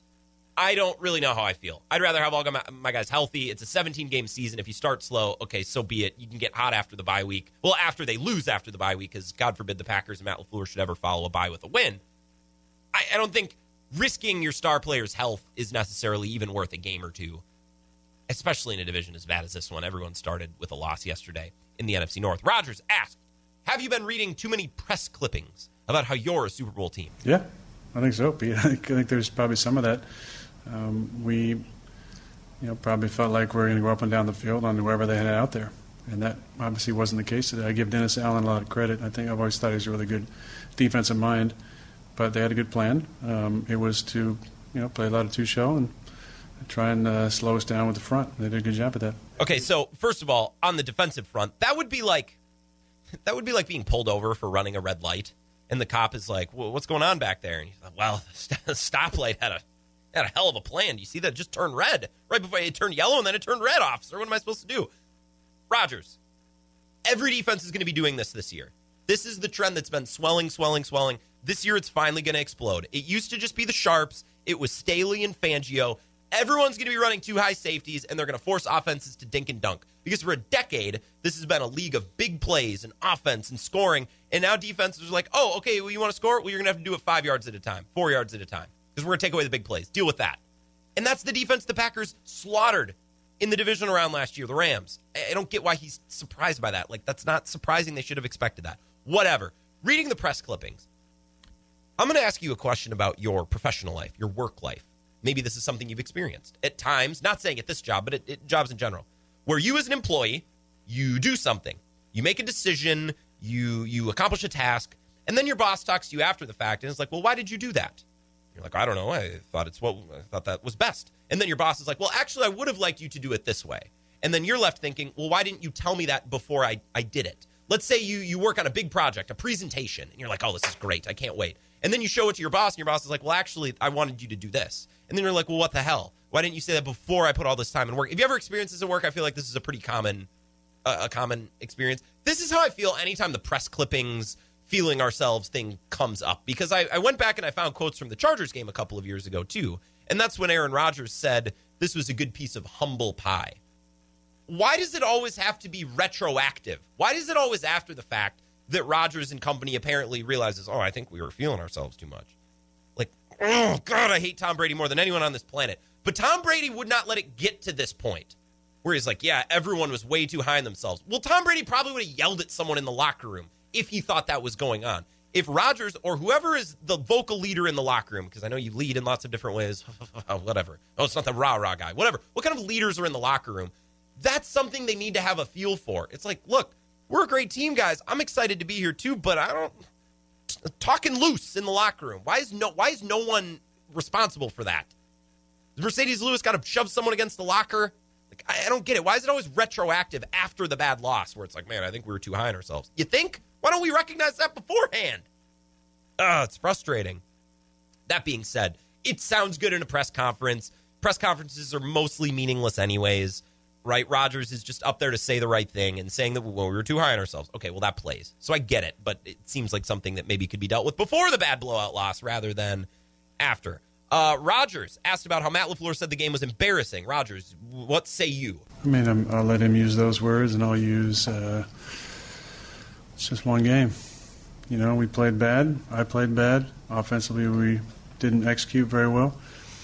Uh, one game. We got 16 to go. You could tell that he was reaching for a big word there, and none came. And I get it. I, I talk for two hours a day. Sometimes I'm reaching for a word that never comes. But he's like, "Well, I'll let him use this word, and I'll use um um um um just one game." I mean, I'm, I'll let him use those words, and I'll use uh, it's just one game. You could tell he was reaching. He he was going for it. He was going to pull something. I think Erin Andrews in that interview on Fox uh, before the game asked him about the offseason. This wasn't an offseason of distraction. What was it? He said contemplation.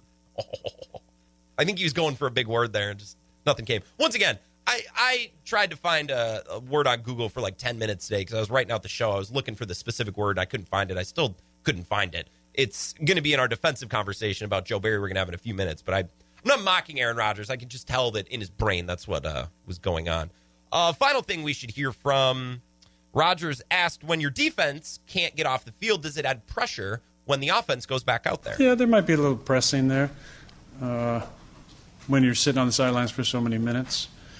But that we had a nice two minute drive. Tay obviously made a big catch there to get us uh, in the field goal range. You know, the first drive, the second half was a good drive. We uh, converted.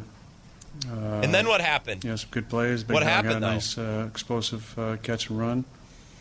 And then, uh, you know, obviously the pick changed the entire Oh, game. the pick. Uh, that language is interesting to me.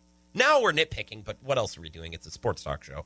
The pick, not my pick, not my the. p- Oh, okay, interesting. That was that killed him. That killed him because the defenses we're going to talk about next. The defense got to stop to start the second half. So if the Packers would have scored on that drive, then they would have been down seven, and then the defense would have given them the ball right back. The Packers could have had the ball in the middle of the third quarter, down seven, driving to tie.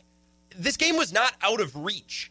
The defense didn't let this game run loose and wild until really late in the third and in the fourth. And by that time, even if an offense starts slow, that's enough time to play your way back into it. The Packers couldn't do it. That interception was a huge reason why. The interception, not Rodgers' interception, the interception. Guys, I sound like a boomer. I need to stop. Let's take a break. Joe Barry and his defense. Let's have that conversation next. This is the Wisco Sports Show with Grant Bills on the Wisconsin Sports Zone Radio Network.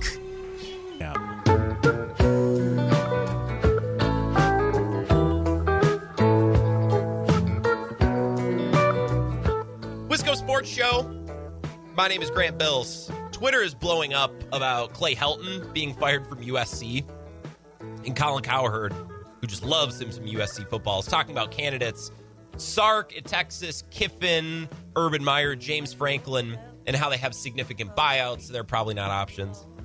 I, know Paul Chryst is never going to be a candidate that they consider probably for USC. I guess I can't say that with certainty, but I would just imagine that they're going to aim higher. And I love Paul Chryst. I'm just dying at the idea of trying to envision Paul Chryst living in LA. I can't. There's no way. like what? What would he change about himself to fit the aesthetic of LA? Not that I know that much about LA, but I, I feel like Los Angeles Paul Chryst is essentially Jimmy Buffett. Like it's cargo shorts and a Hawaiian shirt. like that's as cool I think as he could look. And I mean that in the most endearing way possible because I love Paul Chryst. And he fits Wisconsin perfectly. I don't think you can pick up Paul Chryst, put him at USC. I don't think that that aesthetic would be I'm having a blast just thinking about it to myself. Actually kind of weird. Let's talk more Packers. 608 796 2558 is the talk and text line. Send me a text. Tweet me at Wisco Grant. We're about to get into the defense. And the defense was a big part of the discourse I saw on Twitter yesterday, and Packers fans, oh, angry about the defense. I tweeted yesterday, I'm not really that mad about the defense. They gave up 38. I realized that. And if the Packers had lost 38 to 35, then maybe today's show would be different. But like, if my aunt had balls, she'd be my uncle. So that's not the show we're doing. I think context is really important. Giving up 38 and losing by 35 is one thing. Giving up 38 and losing on the buzzer, uh, on a field goal, on a walkout field goal in overtime, that's a little different.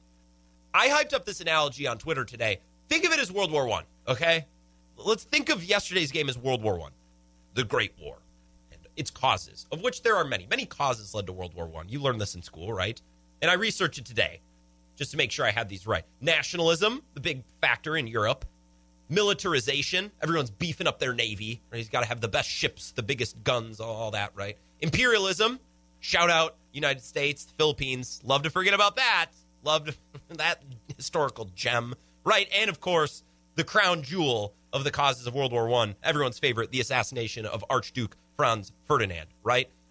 Joe Barry's defense may not be any good, and Joe Barry might be a bozo. I don't know him, okay?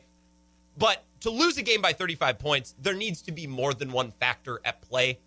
Just like to have the biggest war on the scale of planet Earth, you need something greater than nationalism. Like if everybody was just really nationalistic, everyone would just be crabby and racist and angry, and they would probably keep to themselves, and it would probably go no farther than that. Rodgers playing like a pumpkin yesterday is essentially equivalent to the assassination of Archduke Franz Ferdinand. I see it. I think it's clear as day, right? You had all these factors playing into it. Joe Barry's defense was bad, and then the, they had some bad turnover luck. They were horrible on third down. They had all these components that all came to one. They lost time of possession. And then Rodgers playing like dump just basically came and lit it all on fire, which is essentially what happened when Archduke Franz Ferdinand, which is really just fun to say, which is really why I'm doing this analogy, right?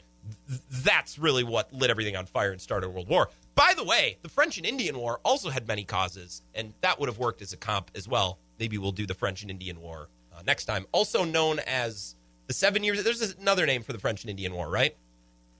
Doesn't sound like a bozo here, but that's not the War of 1812. They're very di- well. Now I need to look it up. I'm gonna. It's gonna bother me.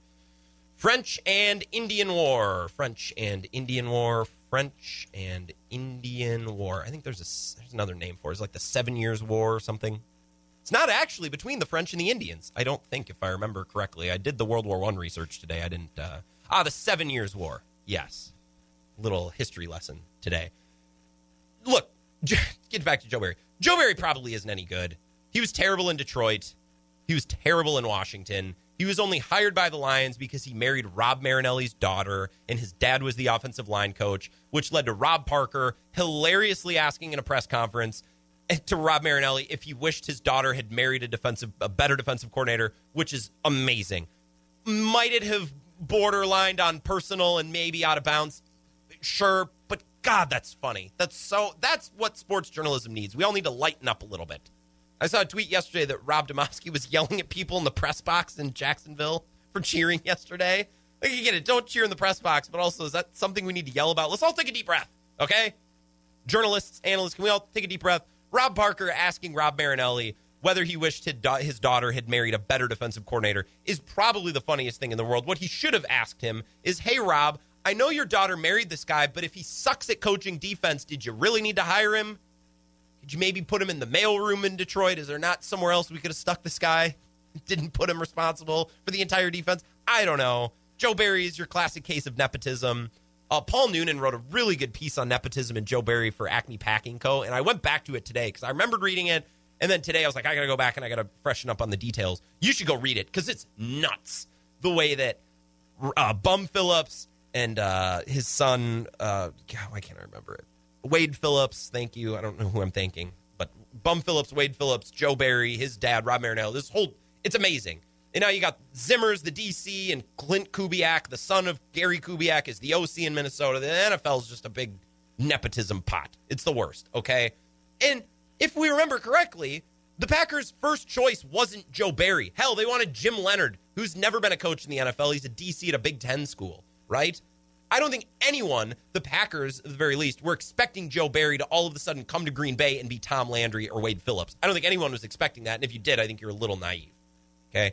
And I saw everyone saying yesterday, oh, this defense is the same as last year. Well, not to act like I'm smarter than everyone and I knew all along because it's easy for me to say after they give up 38 points to the Saints, right? When you bring back everyone, including the very specific cornerback that blew your chance at a Super Bowl, right? What did you expect? It's like, well, what if we bring back all the same guys and we hire a defensive coordinator who's essentially going to do the same thing? You think that'll change it? No, it probably won't. But, but, but, you know what?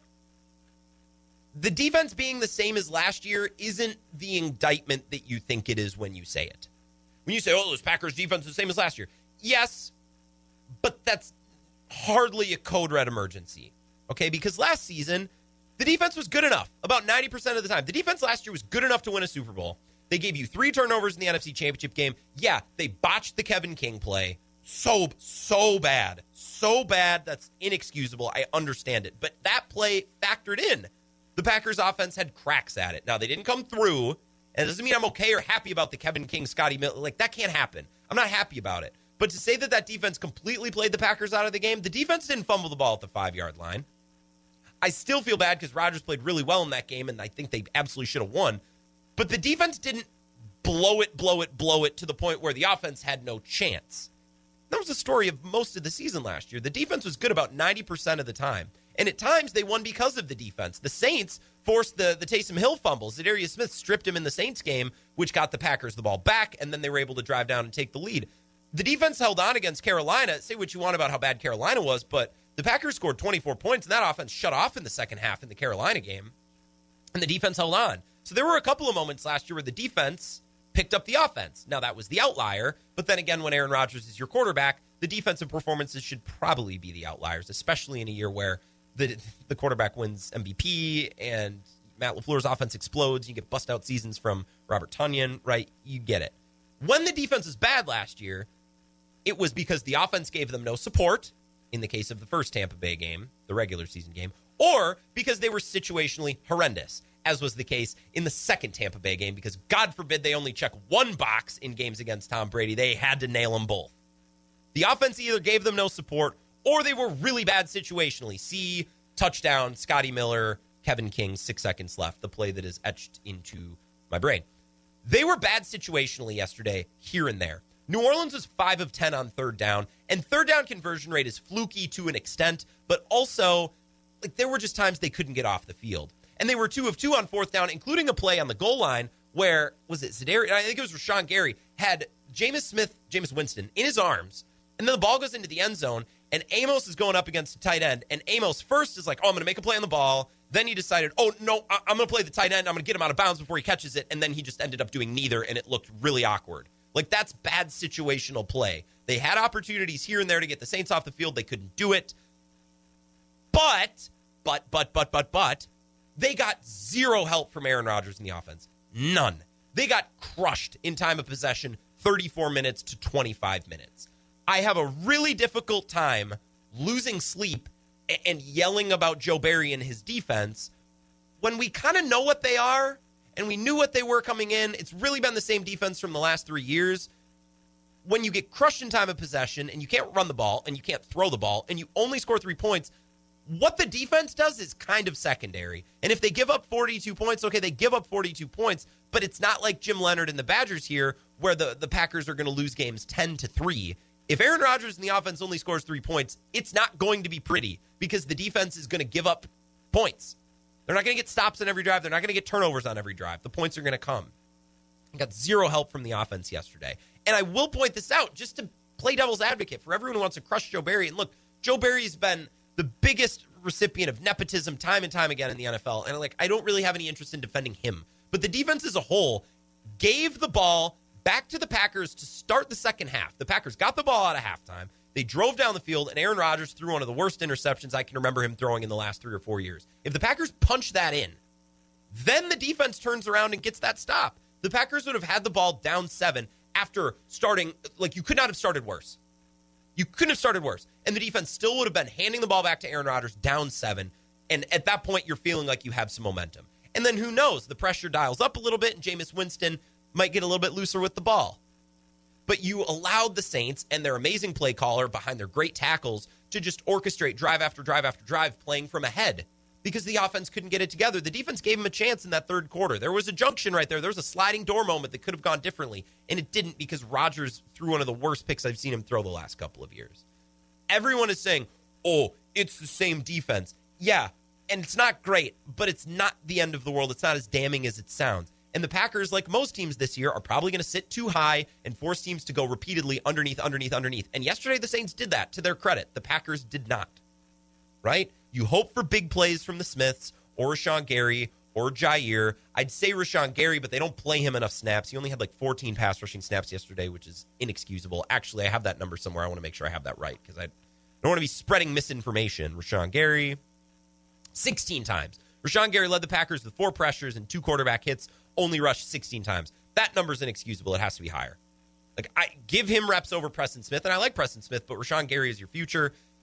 Eric Stokes is your future over Kevin King too. I like I don't care if Stokes is worse. I'm not wasting time watching Kevin King getting cooked by some receiver I've never heard of.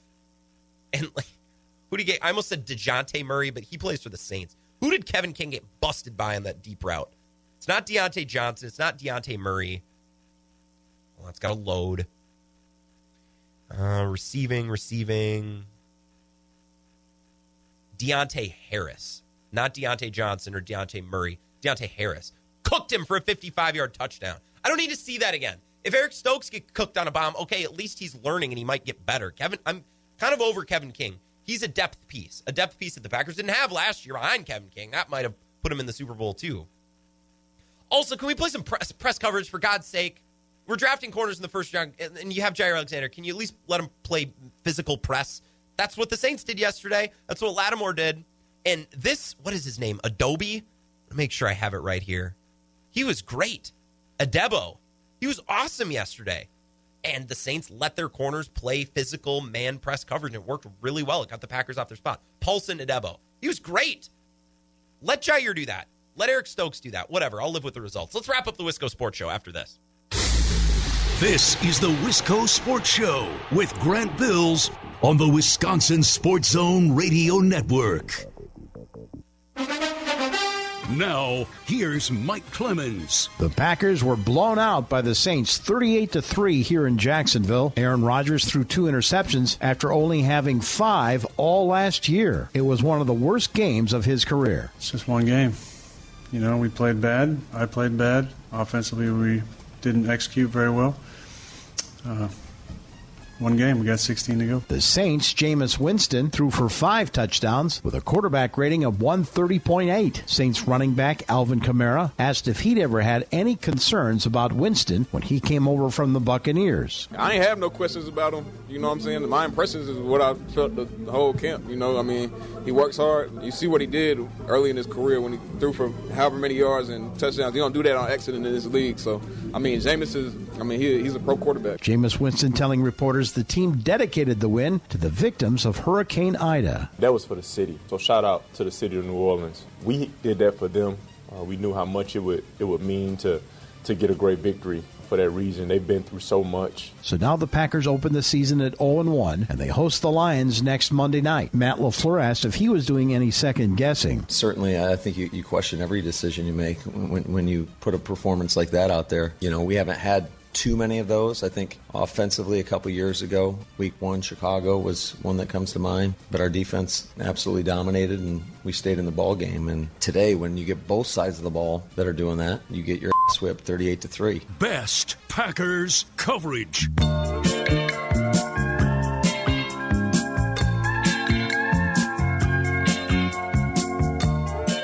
Mike Clemens. Mike is set to join us tomorrow. I don't I don't know though, because the Brewers start at 5:05, so we're only going to have one hour tonight. It's not that I, I don't want to have Mike on. I would rather have Mike on a day that we have a full two hours, because Mike and I typically take about 25 minutes. That'd be basically the whole show tomorrow, and I feel like we have a lot to talk about. So maybe I'll say, hey, uh, Mike, Wednesday, Thursday. Also, would those work? So I don't know. Not that you care. I don't like. I never plan more than a day in advance, anyways. But Mike might join us tomorrow or maybe Wednesday or Thursday. That's I should have just kept the behind the scenes stuff behind the scenes. 608 796 2558. I have a text from Todd in Eau Claire, and when I saw that Todd texted in, I got scared because typically when Todd texts in, it's to correct things that I've said wrong. And I could have said a lot of things wrong in the last 20 minutes, but nothing that Todd picked up on because he instead sent us a stat. Uh, the stat is the passer rating of a quarterback uh, hikes the ball and throws it into the dirt on every play is 39.6. Aaron Rodgers' passer rating week one, 32.8. Which I know is a stat that had been thrown around. Maybe you saw it or maybe you heard it on another show today. This is the thing about me. Uh, this is the thing about me going on at 4 p.m. All these fancy stats, they all get thrown around on morning shows and then on Bill's show. And by the time I get here, I can't. I, I, I don't take people's breath away with these stats because they've been hit over the head already. Yeah, Aaron Rodgers would have had a better passer rating or a QB rating, pass rating, pass rating. Yes, he would have had a better passer rating simply spiking the ball into the dirt every single play yesterday, which, I mean, would have saved us all a lot of time. Aaron Rodgers cannot play the way he played yesterday. And seeing we only have two minutes, let me summarize the big takeaway from today. In 2020, Rodgers was super successful and the offense was successful, even against good defenses, to a lesser degree against good defenses, but still successful and applicable against good defenses because it was sound. It was technically sound. They had specific places where the ball was designed to go, and Rodgers got the ball where it was supposed to go when it was supposed to get there. And if that fell through, then Rodgers can make some magic with Davante Adams or at times Lazard or MVS or Jones. There was improvisation, but that was a small fraction of what the offense did last year. Yesterday, same defensive circumstances. The defense basically forced the Packers to go underneath and dink and dunk their way down the field, and Rodgers did the exact opposite of what he did last year. Instead, he started taking shots. A lot of uncatchable balls, a lot of throwaways, a lot of passes that just didn't really have a chance. So a lot of times it's second and 10 instead of second and six or five. It's third and eight instead of third and three because the first two downs were throwaways. Rodgers is yakking shots down the field or throwing to the sidelines. Then third down rolls around, and now they might rush the passer a little bit. Right? And that's when there was pressure, poor mistakes, and that's why they were one of 10 on third down. Third down conversion is a fluky stat to some degree, but not really to the degree we saw yesterday. They were third and long all day because they were wasting plays on first and second down, whereas last year we didn't see that. They were using every play to get some semblance of yardage. We didn't really see that at all yesterday. Need to be more crisp, more efficient, do the little things before the big things can come. Enjoy Monday Night Football tonight. Enjoy the Brewers. I'll be back tomorrow. Or Brewers are off today. Enjoy Monday Night Football. Talk to you tomorrow.